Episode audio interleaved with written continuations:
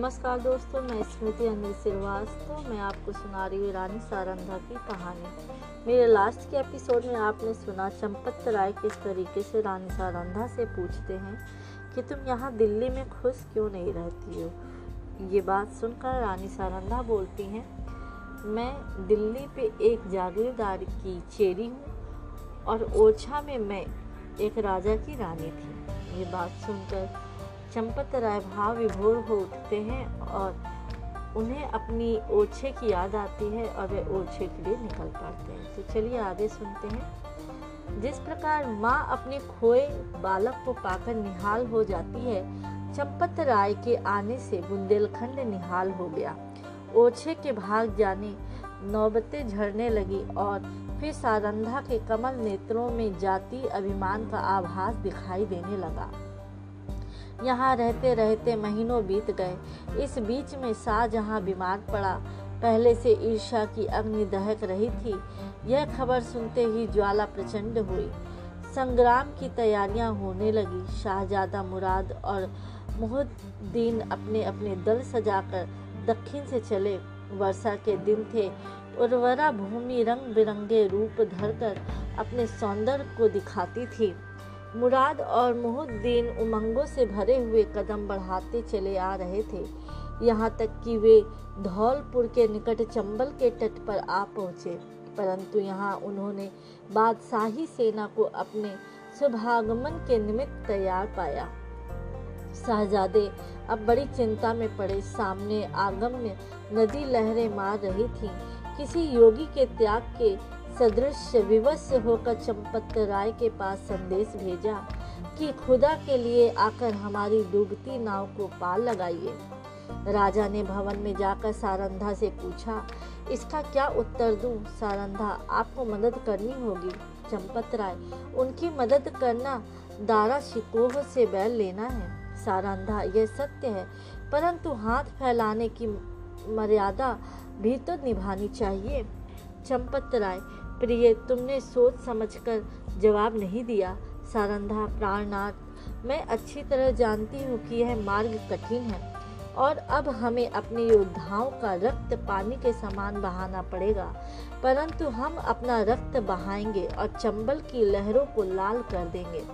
विश्वास रखिए कि जब तक नदी की धारा बहती रहेगी, हम हमारे वीरों का कीर्तिगान करती रहेगी।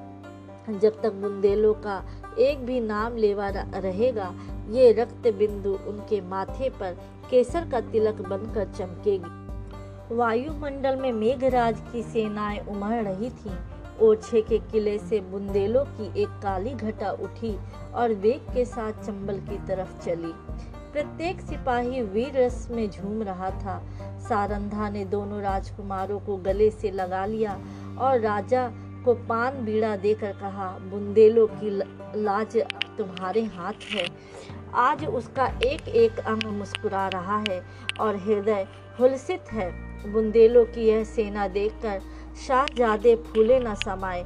राजा वहाँ के अंगुल अंगुल भूमि से परिचित थे। उन्होंने बुंदेलों को तो एक आड़ में छुपा दिया और वे शाहजादों की फौज को सजाकर नदी के किनारे किनारे पश्चिम की ओर चले। दारा शिकोह को भ्रम हुआ कि शत्रु किसी अन्य घाट से नदी उतरना चाहता है। उन्होंने घाट पर से मोर्चे हटा लिए। घाट में बैठे हुए बुंदेले इसी ताक में थे। बाहर निकल पड़े और उन्होंने तुरंत ही नदी में घोड़े डाल दिए। चंपत राय ने शाहजादा दारा सिकोह को भुलाया दे भुलावा देकर अपनी फौज घुमा दी। और वह बुंदेलों के पीछे चलता हुआ उसे पार उतार लाया। उस कठिन चाल में सात घंटों का विलंब हुआ, परंतु जाकर देखा तो सात सौ बुंदेलों की लाशें तड़प रही थीं। राजा को देखते ही बुंदेलों की हिम्मत बंध गई। शाहजादों की सेना ने भी अल्लाह अकबर की ध्वनि के साथ धावा किया। बादशाही सेना ने हलचल पड़ गई। उनकी पंक्ति छिन्न भिन्न हो गई। हाथों हाथ लड़ाई होने लगी।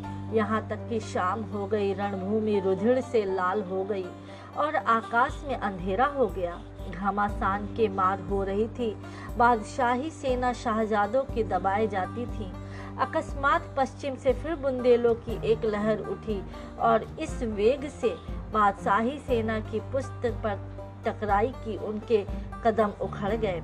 जीता हुआ मैदान हाथ से निकल गया। लोगों की कौतूहल था कि यह दैवी सहायता कहाँ से आई? सरल स्वभाव के लोगों की धारणा थी कि यह फतेह के फरिश्ते हैं।